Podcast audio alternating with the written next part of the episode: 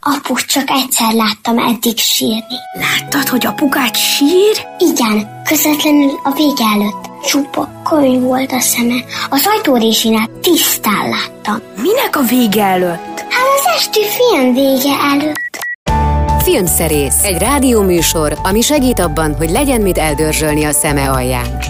Az Érdefem 1013 filmes, tévés, mozis magazinja Kovács Gellértel és Urbán Szabolcsal. Minden, minden csütörtökön, este héttől. És anyukád? Képzeld, oda bújt hozzá. Köszöntjük az Érdefem 1013 és a Rádió és hallgatóit, Kovács Gellért és Urbán Szabolcs a stúdióban, ez valóban a filmszerész egy újabb adással, és már most mondom, hogy sporolunk kell majd az idővel, mert hogy a végén van a nagy kedvenc, a műsor végén, és rá mindenképpen kéne szánnunk egy kis időt. Jaj, de kedves vagy, Szabi. Üdvözlöm a kedves uh, hallgatókat. Uh, igen, hát a nagy kedvenc az ugye Michael, Michael J. J. Fox, Fox lesz, igen. aki 60 esztendős volt a, a minap, és hát zeneileg is majd rá emlékezünk, vagy hát te szoktad mindig azt mondani, hogy rá emlékezünk élő embereknél, én meg Persze. ki szoktalak javítani, hogy hát Igen. nem emlékezünk, hanem felköszöntjük. Igen. Úgy, őt méltatjuk a zenékkel. Őt méltatjuk, így van, köszönöm szépen a, a segítséget. Ö, és hát egyébként meg ö, éppen ma 80 esztendős például Jürgen Prochnow, hogyha már Igen. születésnapoknál Igen. tartunk, tehát és június 10-én este hallgatnak minket, aki ugye a tenger alatt járóval lett világsztár, ami a német filmgyártás egyik csúcsa volt. Csúcsa volt, igen. Aztán Wolfgang Peterson, aki rendezte, ő is elment Hollywoodba. Ez a, ez a tengeralatt, ez az U96 is. Az az, az, az, az a 190 Igen. perces film, amiből egy ilyen tévés sorozat változat is készült. Igen. Igen. Egyébként aztán Prochno elég sok filmben játszott otthon is, tehát német színésznek is megmaradt, de hogyha hívták a Beverly Hills-i Zsaru 2-be, vagy nem tudom én mibe, gonoszkodni, mert ilyen vagy nagyon a Dread Bíróba. Vagy a Dread Bíróba, mert nagyon karakteres európai arca van, igen. Nem, a kicsinyítésben nem ő volt, ott, a, ott az Udokír volt. Az Udokír volt, igen. igen. Kettőt mindig keverem. Őket. Hát de hogy mindenféle filmben játszott, eléggé nagy a filmográfiája, meg egyébként Natalie Portman is, éppen Michael J. fox egy napon volt 40 éves esztendős, igen. igen. Igen, még a Jürgen Prochnorról egy, egy utó, legutóbbi filmélményem, amiben hát és most se a színésznek a neve, Martin Landau játszott benne, és az, aki végül befejezte a világ összes pénzét, hogy hívják, nem mond, mert van nyelvethegyén. De... Nem tudom a film címét sem, amikor egy nyugdíjas otthonban, vagy egy ilyen... Egy... Az emlékez. Emlék, emlékez. Emlékez, az, igen, az, kulcs igen. szerepet játszott ebben a, a filmben, Rövidke. de ha elmondanánk, hogy nem, nem, nem ki volt el. ő, akkor a, spoilereznénk. Kopasz, kopasz volt benne. Igen, hát nácit is szokott játszani, Jürgen Prochnow maradjunk ennyiben. A jó. Valaki elkezd nézni a filmet. Nem, igazából nem, nem. Igazából a poént nem lőttem A poént igazad van. A poént nem lőttem, mert csak elmondtam, hogy kit játszik, hát játszott tényleg párszor az, nácit. Igen, tényleg azért, az Jürgen Prochnow. De hát egy olyan uh, arckarakterű uh, színésznél, mint ő is, aki ráadásul még német, én Igen. azt gondolom, hogy ebben semmi fura nincsen. Igen, én kedvelem, kedvelem őt. Úgyhogy én is, meg tök jó a neve egyébként. Igen, Jürgen Prochno. Prochno. Prochno olyan. olyan, mint a Schmetterling, ami pillang, pillangót jelent németül. Igen.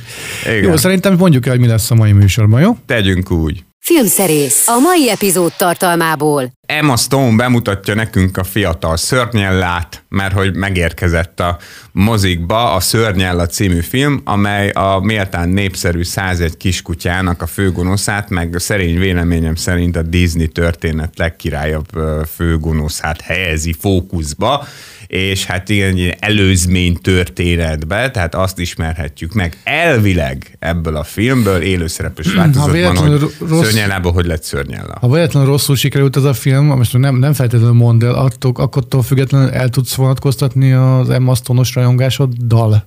Szerintem ez a veszély nem áll fenn egyébként, mert ő egy nagyon jó színész. De a film?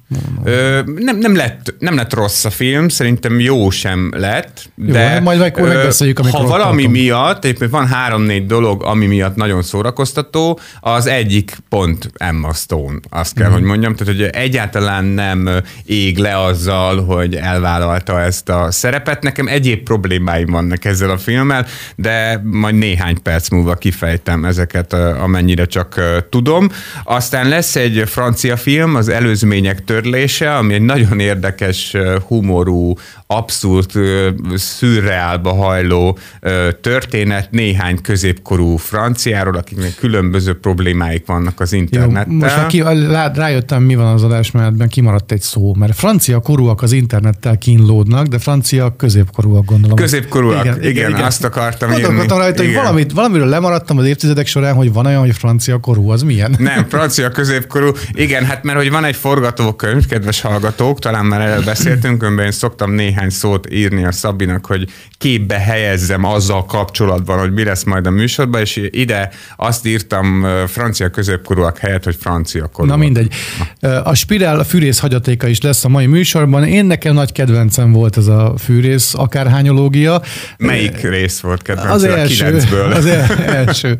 Az első nagyon jó ötletnek tartottam, ugye ebben a filmben szerepel, vagy ez valami vizsga forgatókönyv volt eredetileg. Nem, eredetileg ez egy rövid film volt. De az, a, a igen, James igen. Vannak a rövid filmje. Aki szerepel is benne egyébként. A James Wan? Hát vagy valaki, aki írta, vagy van valami köze hozzá, az a fiatal srác, aki az első részben össze van zárva a, fuszeklik fejedelmével, nem tudom a nevét annak a színésznek. A Kerry Elvis-re Igen, szóval neki van valami köze ez az egész rövid filmhez. Ő írta, vagy ő a forgatókönyvíró, vagy valami, és ő is szerepel benne. Hát ö, én úgy tudom, hogy a James Vané volt a rövid film, aki aztán a démonok között ö, franchise-al lett egyébként. ö, Mhm. Az jól ö, sikerült. i- igazán keresett rendező, meg már halálos iramban filmet is rendezett. Hát ez itt már csak, nem is tudom, hogy ebbe konkrétan ebbe a kilencedik filmben, amiben egyébként Chris Rock és Samuel Jackson a két húzó név, szóval hogy ebben Nem a. James Wan ö, mennyire vette ki a, a részét, szerintem csak ilyen, nem tudom, producerként talán. Tényleg ez a kilencedik film, ami, ami hát már igazából már a címében is, hogy fűrész öröksége, már arra utal, hogy itt igazából, hát mert már nem tudom, hányszor megölték azt a gyilkost egyébként, vagy hányszor meg meg, igen, föltámadt, meg, meg mindenféle csinált. Igen, úgyhogy itt már a címbe elárulják, hogy egy másolóval van dolgunk. Hát aztán majd meglátjuk, hogy ez a másoló milyen minőségben másol, már mint ami a filmet A illeti. Színész egyébként, akit már többször megöltek, mert nem jut eszembe a neve, aki játsza a fűrészt, azt a John nevű csókát, azt hiszem Johnnak hívják. Egyszer csináltunk még a Rádió Caféban egy interjút vele, és kiderült, hogy ő egy ilyen középiskolai kosárlabda edző például. Tehát egy teljesen hétköznapi dolgokat csinál. Simán lehet. Ő, ő, ő játszott Tobin Bellnek hívják Tobin Bell, egyébként. Tobin Bell, így van. Ugye Jigsaw, a gyilkosnak az eredeti ö, neve, ö, és a Tobin Bell a 80-as, 90-es években egyébként is rengeteg ilyen bérgyilkost játszott ö, filmekben. még Például hajjal. a cégben is azt hiszem Aha. ő volt a, a, a mafiózóknak az egyik bérgyilkos. Hát egy ilyen, ilyen, ilyen, albinó Igen. kisugárzású ürgéről Rendőrt beszélünk. is Ha létezik játszik. ilyen, hogy albinó kisugárzás. Rendőr, hát igen, albinoszerű mondjuk. Igen. De rendőrt is játszik valamelyik filmben, és emlékszem, hogy még ilyen haja is volt neki, talán meg is alig benne, de ezt most ne ragadjunk le itt szerintem. Simán lehet, aztán jön majd az Új Világrend című mexikói film, ami premier előtt lesz, és azért beszélünk most róla, mert éppen jövő héten majd meg lehet úgy nézni, ö, hogyha ez valakinek plusz tartalom, hogy utána én beszélek majd erről a filmről, vagy hát beszélgetek a, a nézőkkel. E- Ez egy igencsak provokatív történet, egy ilyen képzeletbeli lázangás a kiinduló pontja, ahol ilyen öko ö, terroristák, vagy hát a szegények nevében fellépő terroristák betörnek egy elegáns esküvőre Mexikó egyik gazdag negyedében, és hát arról szól, hogy, hogy milyen lázongások törnek ki ennek köszönhetően a városban, és hogy mi lesz ennek a következménye, emberrablások, mi egyebek. Aztán... Nagy menőkben játszott egyébként To- Tobinben valami epizód szerepet. Abban Ö, is, az új igen. világrend az általában nem azt feltételező, valami jobb jön, hanem Igen. valami, valami, rosszabb. Igen. Olyan filmet, még, vagy olyan könyvet még nem láttam, vagy nem olvastam, amiben az új világrend egy ilyen őrtorony-szerű világot, tudom, ez az ilyen Jehováknak ez a kis Igen, újságja, és hogy ilyen, ilyen idealista világot ábrázolna. Általában nem jelent semmi jót, Igen. Igen. akkor valaki Igen. új világrendet ígér. Hát a- az lenne, a- az lenne, hogy mondjam, a, a, a, a csoda. túl, túlságosan kézenfekvő. Igen. Ö, aztán pedig az adás végén majd beszélgetünk Michael J. fox ahogy már említettük is, aki 60 esztendős lett, és ami a zenéket illeti, a Visszajövőbe trilógia zenéit fogjuk hallgatni. És megpróbáltam egy nagyon picit, azért annyira nem, de egy nagyon picit kreatívabb lenni a zenék kiválasztásánál, néhány tracknél legalábbis, mert azért már hallgattuk ilyen-olyan apropóból, ezért, azért, amazért ebben az adásban, a visszajövőbe zenéket. Tehát az első az, az, az nem lesz különleges, hanem az maga a Back to the Future fő téma lesz, Ellen Silvestri szerzeménye, ami így szerény véleményem szerint a Hollywood történetének egyik legjobb filmzenéje. Filmszerész, a hét filmje. Kezdjük Gellért nagy kedvencével Emma Stone-nal, aki szörnyel a szerepében ö, látható. Igen, és Mozikba- nem sokára egyébként lehet, hogy személyesen is látható, ha szerencsénk van, mert jön forgatni Nem mondod. Magyarországra. Miért? Ez nagyon Minek? friss hír. Hát a, a, a, az a görög hapsival, akivel a kedvenceket forgatta, a Lantimosszal jön forgatni valami filmet, úgyhogy az is biztos, hogy nagyon kedves darab lesz, de hát ők nagyon szeretik egymást. Ez nagyon-nagyon friss hír, tehát még nem tudni, hogy pontosan mikor jönnek, de úgy tűnik, hogy nagyjából teljes egészében nálunk fognak Ezek hogy forgatni. tudnak elrejtőzni? Hát érted, hogyha most azt nézzük, hogy Ethan Hawke meg a haverja Isaac Oscar, Oscar, Igen, Isaac.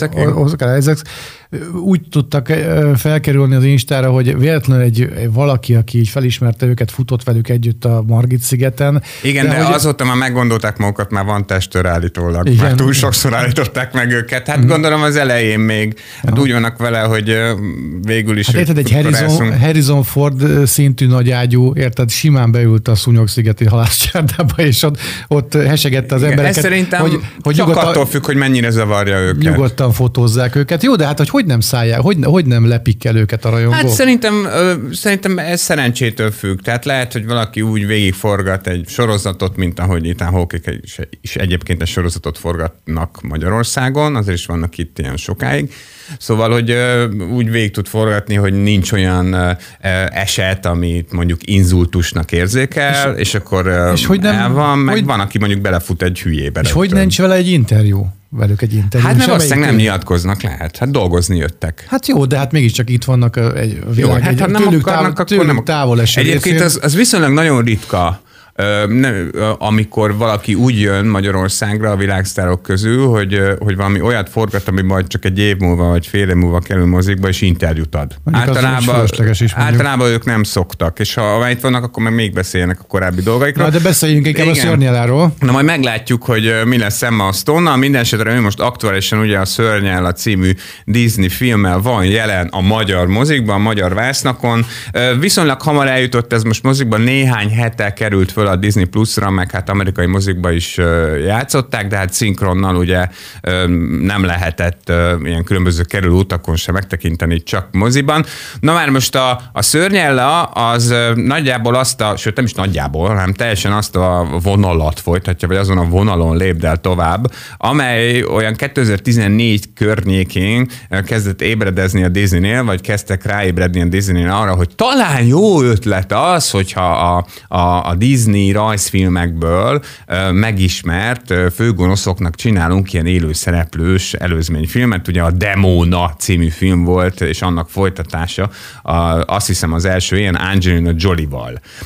Tulajdonképpen, hogyha az alapkoncepciót nézzük, akkor ugye ezek a filmek arról szólnak, hogy azt tudjuk meg, hogy ez a gonosz miért lett gonosz. Tehát Szörnyella esetében ugye azt kellene nekünk megtudni, Mint a Joker esetében. igen, azt kell nekünk megtudni, hogy ő még utálta meg annyira a kutyákat, hogy, hogy, hogy, hogy hát, hát gyönyörű dalmatákból szeretne bundát készíteni. Na már most az a baj, hogy ezek a koncepciók, amik a Disneynél ugye kitalálódnak, hát igazából kontraproduktíva, pontosabban pont, hogy azt nem tudják végül elérni, vagy azt nem tudják megmutatni, amire vállalkoznak. Elmondom, mire gondolok. Tehát a Szörnyel az igazából egy teljesen tisztességes film, iszonyatosan jól néz ki, filmrendező, az én Tonya készítője dirigálta, Greg Gillespie, tehát így még azt is mondom rá, hogy ihletet, a soundtrackre érted, annyi pénzt elköltöttek, hogy más országokban teljes évnyi filmgyártást lehet finanszírozni, csak ezeknek a daloknak a jogdíjából szerintem, ami itt elhangzik. A 70-es években játszódik, ilyen divatvilágban, mert hogy ez a karakter ilyen divatmániás, és, és hát Emma Stone egy olyan fantasztikus színésznővel csap össze, egy olyan színésznő az ellensége, mint Emma Thompson Tehát, hogy már eleve ezt a két nőt belakod egy filmbe, abból olyan nagyon nagy baj ö, nem lehet. Csak hogy ugye a Disneynél ez úgy van, hogy úgy, ugye mindennel pénzt kell keresni, mindennek kell pólót eladni, mindennek kell babát eladni. Ezért hát ö, szimpatikussá teszik szörnyellát, ami már a Demóna esetében is ö, kicsit necces volt, hogy ugye Csipke Rózsika ellenségét hogyan tesszük szimpatikussá, de ott szerintem nem volt annyira ciki, mint itt, hogy hát konkrétan kutyabaráttá változtatják szörnyellát. Még, még akkor is egyébként, hogyha a, a végén tehát a, ö, elindul a végefőcím, és, ö, és van egy plusz jelenet, ahol nagyon konkrétan ráérkeztetik ezt a történetet a 101 kiskutya ö, ö, nyitányára tulajdonképpen. Ö, egy mondjuk azt, hogy geggel, tehát kitaláltak valamit, hogy hogyan lehet ráfordulni, de hát ö, igazából az, ami miatt szörnyel, a igazán gonosz, az nagyon könnyen összefoglalható, nem? Kutyákat akar ölni. Igen. Na, na, na már most a, a, a szörnyelában ő ő nem igazán akar kutyákat ölni, spoiler, kezdődik, a, a úgy van vége a filmnek, hogy neki vannak is dalmatái spoiler, bezáródik. Sőt, tulajdonképpen az egész történet alatt van kutyája. Tehát az egyik legjobb barátja egy, egy kutya. Azon így megpróbálunk végigmenni, hogy hogyan változik igazából gonoszszá, meg mondjuk azt, hogy az ő a Jasper és Horace nevezetű mitugrászait is viszonylag fantáziadúsan helyezik el a történetbe, de belőlük is barátokat csinál igazából ez a film. És ha, ha valaki emlékszik a 101 kiskutyára, én mondjuk eléggé élénken, mert sokszor meg szoktam nézni, mert nagyon szeretem. Jasper és Horace tipikusan ilyen burleszk figurák, ilyen szerencsétlen betörők, tehát semmiféleképpen nem olyan mestertolvajok, mint ahogy itt ábrázolva vannak. Szóval, hogy ki van találva itt egy koncepció, meg tényleg igazából 130 valahány perces a film, hazudnék, ha azt mondanám, hogy egy pillanatig is unatkoztam rajta, mert egyáltalán nem. Tehát, hogy nagyon-nagyon profi produktum. Csak azt gondolom, hogy egyszerűen ez, ez, ez nem, nem az előzményét meséli el a 101 kiskutyának, hanem ezek szerint újraírja a 101 kiskutyát. Igen, tehát, hogyha, hangzik. igen, tehát hogyha a, a, az Emma Stone-nal majd készül egy olyan folytatás, ami már a 101 kiskutya lesz, akkor ezzel a befejezéssel, meg ezzel a karakterrel egyszerűen nem tudom elképzelni, hogy hogyan tudnak végigmenni azon a történeten, hogy megjelenik a szörnyára, elrabolja a, a, a kiskutyákat, és bundát akar belőle csinálni. Mert ez nincs benne ebbe a karakterbe. Lehetséges, hogy Tehát, annak a filmnek az elején lesz majd valami, ami, amivel meggondoltatják magát. Hát nem tudom, tényleg nem fogom elárulni ezt a plusz jelenetet, mert ez, ez tényleg ilyen poénszerű, ahogy ott van, tehát érdemes ott maradni miatt a, a, a, a- moziban. Nem tudom, én, én alapvetően ezt az egész filmet totálisan feleslegesnek gondolom. Tehát, hogy azzal együtt, hogy Emma Stone-t mindig szívesen látom, még akkor is, hogyha a Fekete-fehér hajának az van. egyik Igen. fele fehér, a másik meg ö, ö, fekete, rendkívül tehetséges, nagyon élvezte ezt a filmet, az is látszott rajta, és hát semmiféleképpen nem mondanám kínosnak, csak egy ilyen széttárt karokkal így állok előtt, és vonogatom a vállamat, hogy erre meg mi szükség Na volt. zeneileg akkor, akkor dicsőítsük Michael J. Foxot, aki, bocsánat, az elmúlt napokban volt 60 éves, és egy olyan dal következik, amit szerintem mindenki kívülről fúj, legalábbis a dallamát. Nekem ez a csengő hangom mobilon. Igen, ez a mondom. Hugh Lewis and the News és a Power of Love című felvétel, és Hugh Lewis tiszteletét tette egyébként a filmben is. Így van. Ő maga volt az egyik zsűri, aki leszavazta ugye ezt a dalt, a saját dalát. Igen, túl hangosak vagytok. Igen, Igen, azt mondta ezt Michael mondta. Ezt meghallgatjuk, aztán jövünk vissza. Filmszerész. Már a mozikban. Beletúrunk napjaink francia filmművészetébe, ugye ez jön most? Segíts. Igen, igen, Nagyon előzmények törlése, ez a filmnek a cím, ez egy belga-francia film. Egyébként, hát megpróbálom kiejteni a rendezők nevét, Benoit Delepine és Gustave Kerven készítették. neked, hogy, ezek, hogy Köszönöm úgy, őket szépen. úgy hívják. Igen. Nagyon különleges, ilyen feszengős, erősen abszurdba hajló humora van ennek a filmnek. Egy, egy, kisvárosban játszódik, annak is egy ilyen félreeső kertvárosi szegletében, és két nőről és egy férfiről szól, akik így kvázi szomszédok, és mindegyiknek van valami problémája az internettel. Az egyiknek az a problémája, hogy ő sorozatfüggő volt, nagyon durván elveszítette emiatt a családját is, meg minden ilyesmit, és egy ilyen sofőrszolgálatnál dolgozik, de valamiért mindig lecsillagozzák őt, ezért nincsen rendes megrendelése. A férfinak az a problémája, hogy valaki zaklatja egy, hát a közösségi portálokon a tini lányát, és szeretné a Facebooknál valahogy elérni, hogy egy bizonyos videót levegyenek. A harmadik nő meg hát egy kicsit szét van esve, és csinál olyan dolgokat, amiket nem kéne, mert hogy hát a, a kamaszpia és a férje elhagyta őt az alkoholizmusa és más miatt, és hát készül róla egy kompromitáló szexvideó, amit szintén szeretne megszerezni,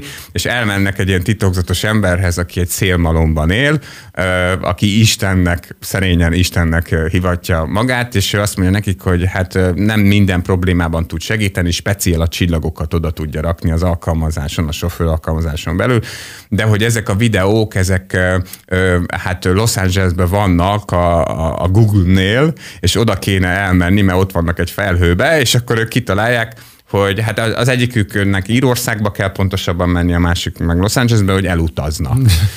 és, és akkor valahogy megszerzik ezeket a, a, a videókat. De rettenetesen bolond film, meg, meg az a fajta mozi, ami valószínűleg nem mindenkinek jön be, mert, mert jellemző egy ilyen, egy ilyen nagyon érdekes realizmus rá, tehát hogy, hogy tényleg olyan, mintha kicsit ilyen, hát ilyen kézikameráson is van rögzítve, kicsit tényleg olyan, mintha egy ilyen rögrealista szociodrámát néznénk, de közben meg hát olyan dolgok történnek benne, amik, amik hát egyértelműen átolják a, a, az abszurdba. Tehát nem mindenki ízlésének való szerintem ez a, ez a film, de, de a, amit bemutat, azt szerintem nagyon érdekes. Az hogy, az, hogy van egy generáció, aki igazából ahhoz szokott fiatalon, hogy személyesen el tud intézni dolgokat és, és, és, és most meg abban a világban élünk, amikor, amikor hát nagyon sok mindent ugye az interneten kell intézni, és ez a generáció, ezt mutatja be ez a film, legalább annyira a csapdájába is esik ennek a világnak, mert össze-vissza rendelgetnek minden hülyeséget, minden hülyeséget mindenhonnan, mint amennyire idegenkedik tőle. Például a férfi karakter egyébként szerelmes lesz az egyik ilyen telesoppos, nem tudom én milyen szigeten élő munkatárs hangjába, és hát kitalálja, hogy akar vele találkozni. Szóval nagyon szerethető karakterek, meg meg, meg, meg is érinti szerintem a, a, az embert, de, de jellemző rá egy olyan stílus, ami, ami tényleg ízlés dolga, hogy, hogy ez neked vagy bejön, vagy nem. Én simán nem tudom képzelni, ez tipikusan az a film, amit a nézők egy bizonyos hányodra, nem tudom, negyed óra után kikapcsol, mert, mert azt mondja, hogy na jó, hát ezt hagyjuk, és van, aki számára meg tök érdekes lesz, hogy, hogy, hogy úgy nyúlnak hozzá ehhez a, a témához, az, hogy közben ilyen különleges humora, meg ilyen különleges stílusa is lesz a dolognak. Ellen Silvestri felvétel, vagy a szerzeményével megyünk tovább zeneileg, mert hogy szerintem ez a harmadik részben szerepel. Így van, Szinte igen, biztos vagyok igen, benne. Majd a visszajövőbe harmadik részében. Igen, hogy Indians a címe, és abban voltak indiánok. Igen, hát ez konkrétan úgy néz ki a filmben, ugye, hogy amikor a Márti, most megmondom meg honnan, direkt, ö, autóval, ugye, ö, hát eljut a, a vadnyugatra, akkor egy autós moziból indul, és az autós moziban ki van feszítve egy plakát, filmet, amin indiánok vannak, és úgy van megoldva ez az egész, az a poéna a, a jelenetben, hogy amikor ő ugye eléri a 88 mérföldes sebességet, és elrepül a múltba, akkor pont úgy jönnek majd vele szembe az indiánok, mint ahogy azon a, a plakáton. ábrázolva voltak, hát, és ennek a jelenetnek a zenét hallgatjuk most meg. Filmszerész. Már a mozikban. A következő filmnek semmi köze nincs a fogamzásgátláshoz, viszont a fűrészhez annál inkább. Igen. Sőt, hát igazából a Spirál fűrész hagyatékának még ahhoz a Spirál című filmhez sincs köze, ami néhány hete került a mozikba, és magyar film volt, de hát ők véletlenül kerültek szomszédságban, mert ugye azt a magyar filmet azt még novemberben akarták bemutatni. Emlékszem, amikor a, a, jött haza Londonból az egyik ismerősöm, és nem annyira hát vagy bírta valamennyire az angol nyelvet, de nem annyira, hogy ne fusson bele abba, hogy képzeld, lesz egy tök jó horrorfilm, most láttam a plakátját Londonban, az lesz a cím, hogy látta mert hogy szó, ugye. Ja, aha, aha. És mondtuk neki, hogy figyelj, nem hiszem, hogy az a címe magyarul, és megnéztük a plakátet, mondom, ez fűrész lesz szerintem. Meg a szó az egyébként is fűrész. Meg hát ugye van egy olyan szó, hogy szó, hogy, szó, a, igen, hogy egy, egy, egy, ige, egy ige, ami azt jelenti, hogy látta, ugye Ja, úgy múlt, látni igen. múlt időben. Na mindegy, de hát mondtam, hogy az, nem erre utal a film címe, hanem inkább a fűrészre. Igen, igen, a Fűrészre, ami ugye egy meglehetősen sikeres horror franchise, ez a Fűrész hagyatéka, azt hiszem, hogy egészen pontosan a kilencedik film a, a, a sorban. A- Az első az tulajdonképpen egy divatot is indított el, ennek a vonulatnak a, a neve, ami, ami ellen egyébként Darrell Lynn Boseman, a Fűrész hagyatéka rendezője tiltakozott is, de nem tudom, miért tiltak- tiltakozott, hát ez van. Szóval, hogy torture pornnak hívják, tortúra pornónak hívják ezt a horror vonulatot, aminek az a, az a lényege, hogy igazából nem ijeszteget, hanem sokkol, és a sokkolást azt úgy éri el, hogy ilyen kreatív gyilkosságokat mutat. Ez esetben ugye a fűrésznél általában az van, hogy a delikvens elájul, vagy nem tudom én, elkábítják, és amikor fölébred, akkor egy, egy ilyen ördög ilyen kitalált valamilyen szerkezetben találja magát, és papíron, vagy hát közli vele az elváltoztatott hangú gyilkos, hogy van, elvileg van választása. Ez általában úgy néz ki, hogyha megcsonkítja magát, akkor megúszhatja azt, hogy, hogy halálnak halálával halljon, de o- olyan nem nagyon volt még a sorozatban, aki valóban megúszta volna De volt egy, egy, ilyet. egy-kettő. Jó, de ne spoilerezzünk, de úgy értem, hogy, hogy, hogy 95%-ban igazából nincs választásuk, csak úgy csinál Úgy csinálnak, ez a igen. dolog, mintha a, a, ha lenne. Na ez a lényeg, aztán, aztán a, a fűrészből is ugye készült jó néhány rész, meg hasonló filmek is készültek, de elég nagy kap, egy kaptafára vannak ezek fölhúzva, mert a kreativitást a soha nem abba nyomják bele a készítők, hogy történet legyen, vagy a filmvégi csavar, mert hogy az egyébként az általában mindig ilyen twistnek van számba, hogy ki a gyilkos, de hát nyilván hát nem lehet olyan nagyon És- okosnak lenni sokszor.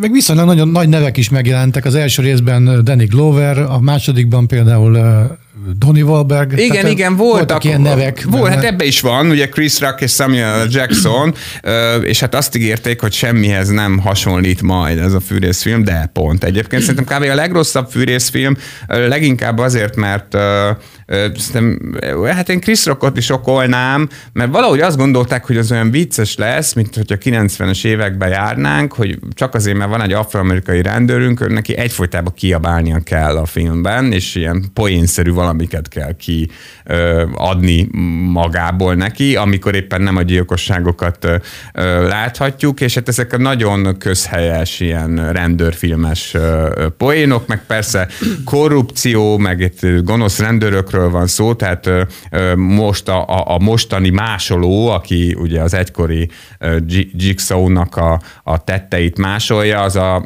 a piszkos zsaruknak, vagy hát a korrupt rendőröknek, meg gyilkos rendőröknek adja meg az, ami szerinte jár nekik.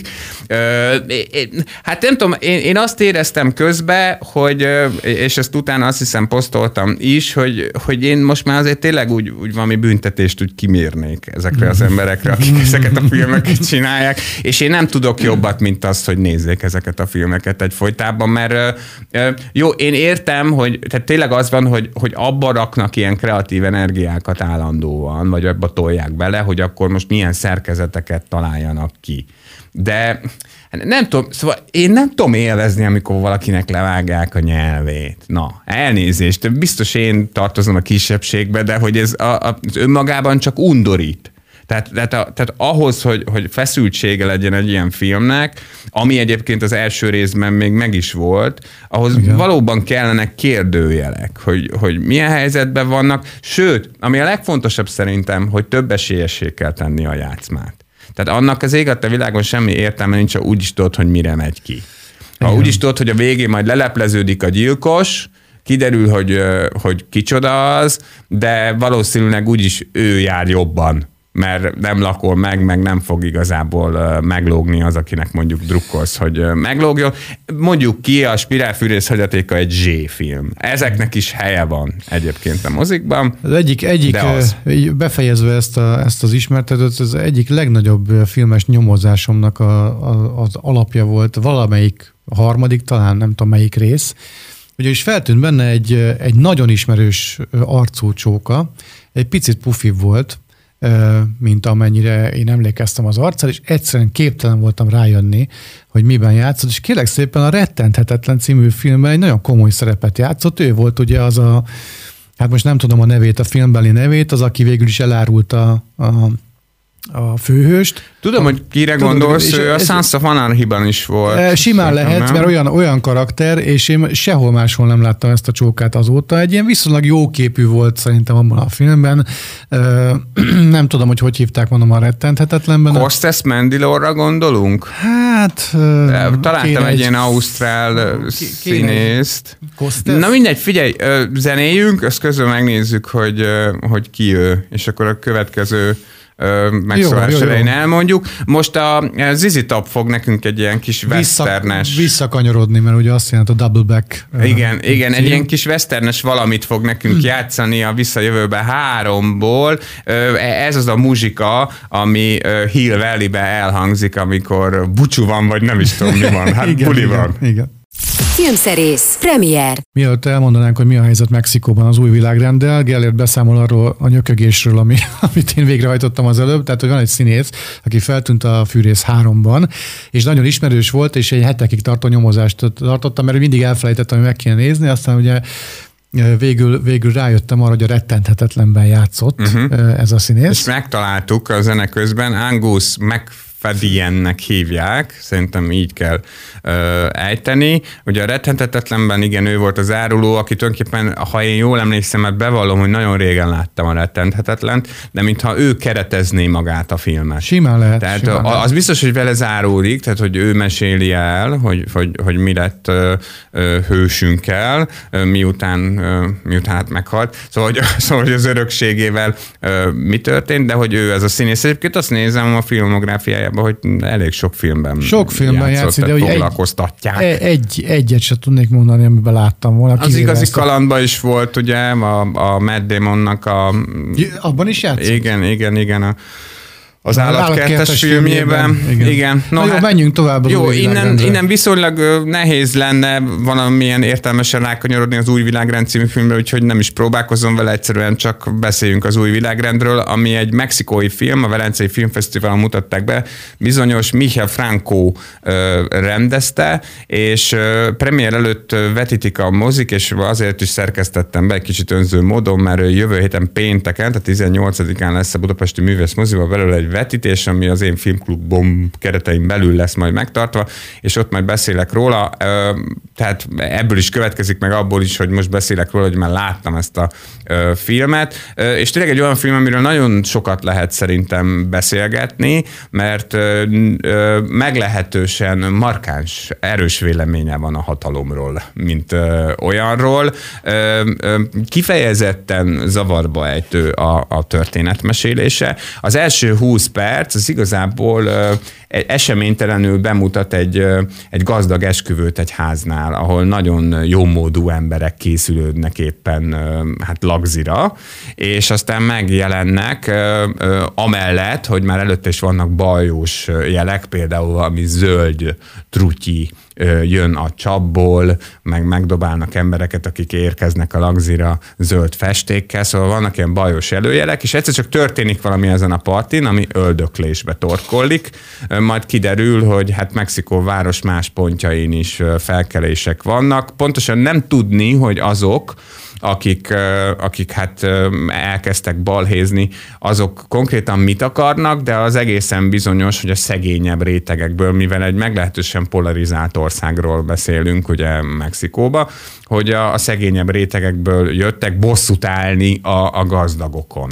Na már most a nagy kavarodásban jó néhány embert elrabolnak, és ahogy ezekben a közép-dél-amerikai országokban lenni szokott, ugye váltságdíjat követelnek cserébe, tehát már eltelik egy kis idő a, a balhé óta, tehát valamennyien helyreáll a rend. Igen ám, csak a, az, hogy pontosan mit jelent az új világrend e film esetében, hogy ki irányít és mit, és mit akar azzal elérni, és hogyan működik tulajdonképpen ennek a, a, az egésznek a, a, a struktúrája, az igazából csak a filmből uh, derül ki.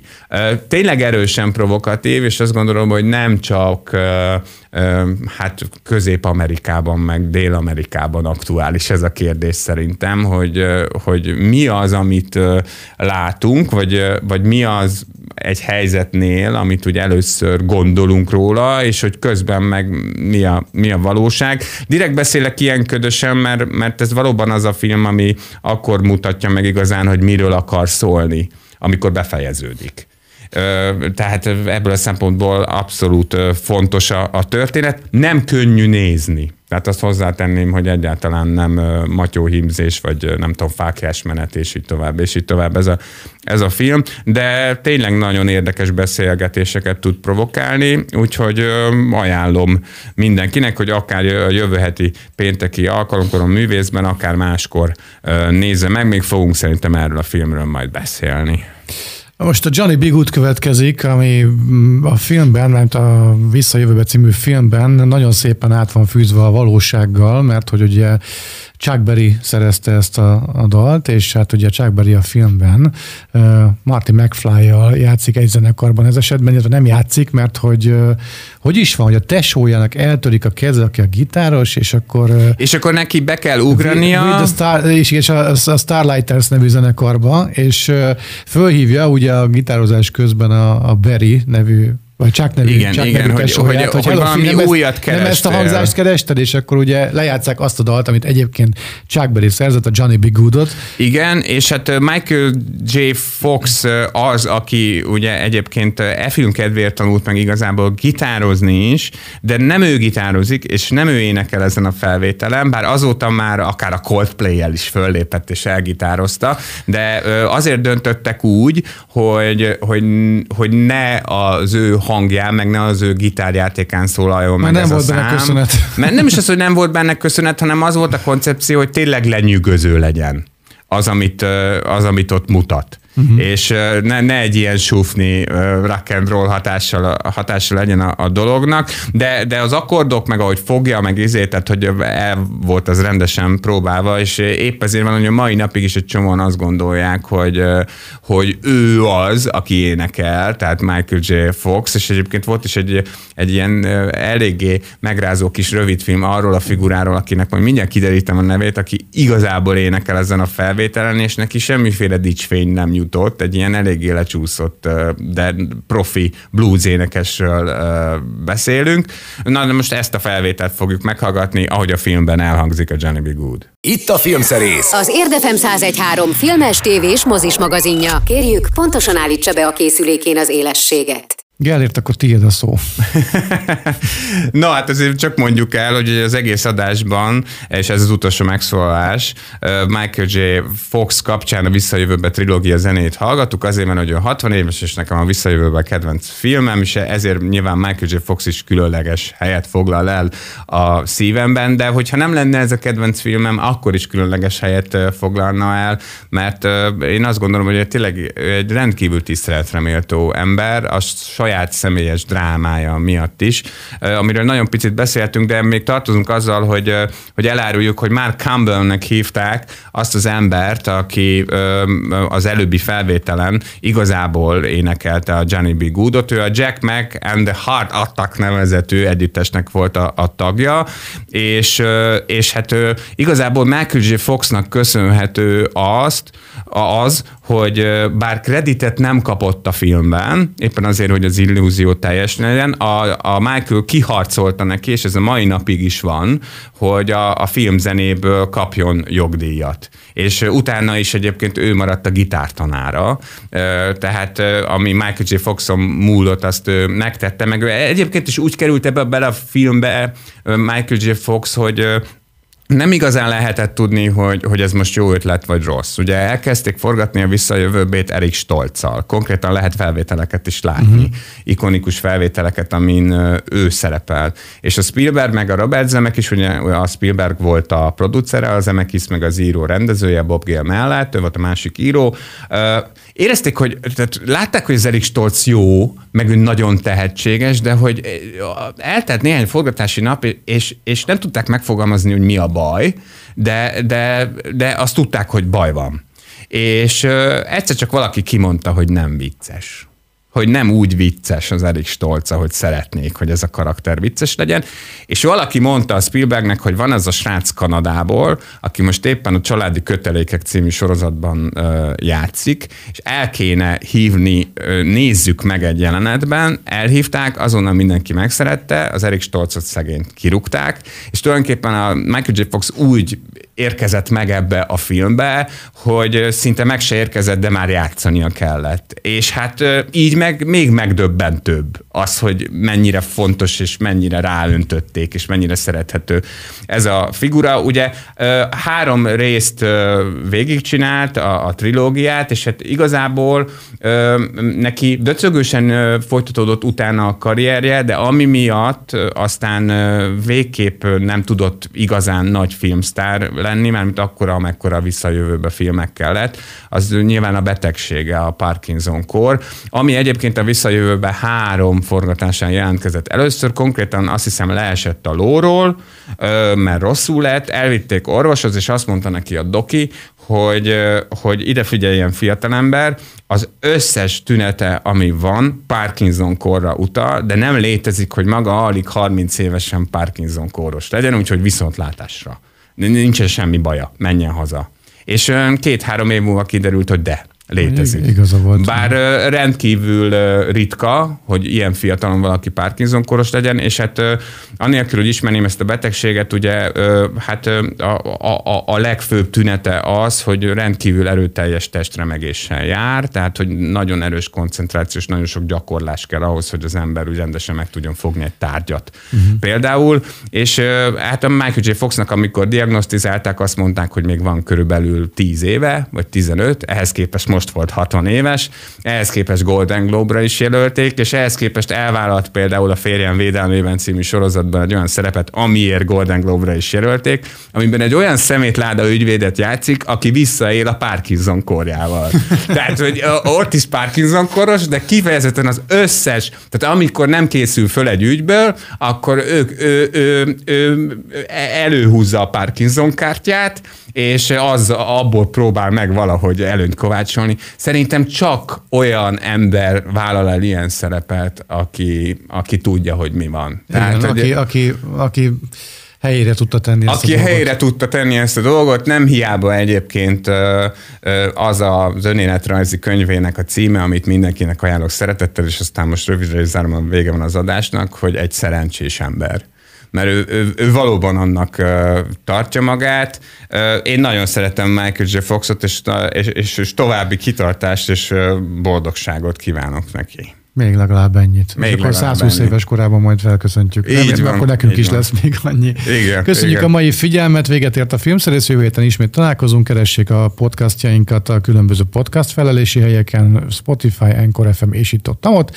Gellért meg elmondja, hogy melyik zeneszámmal búcsúzunk. Hát Ellen Silvestri kompozíciója következik, ezzel zárult a Visszajövőbe trilógia, mert ez volt a harmadik rész. Végén az end credits. Ezt tovább nem is hát, ragoznám, hogy ez most micsoda lesz lesz, nyilvánvalóan az utolsó zene a stáblista alatt. Ezt fogjuk most meghallgatni, és hát ha minden igaz, akkor jövő héten újra találkozunk, addig is vigyázzanak magukra nagyon. Ez volt a Filmszerész, az Érdefem 1013 filmes tévés mozis magazinja.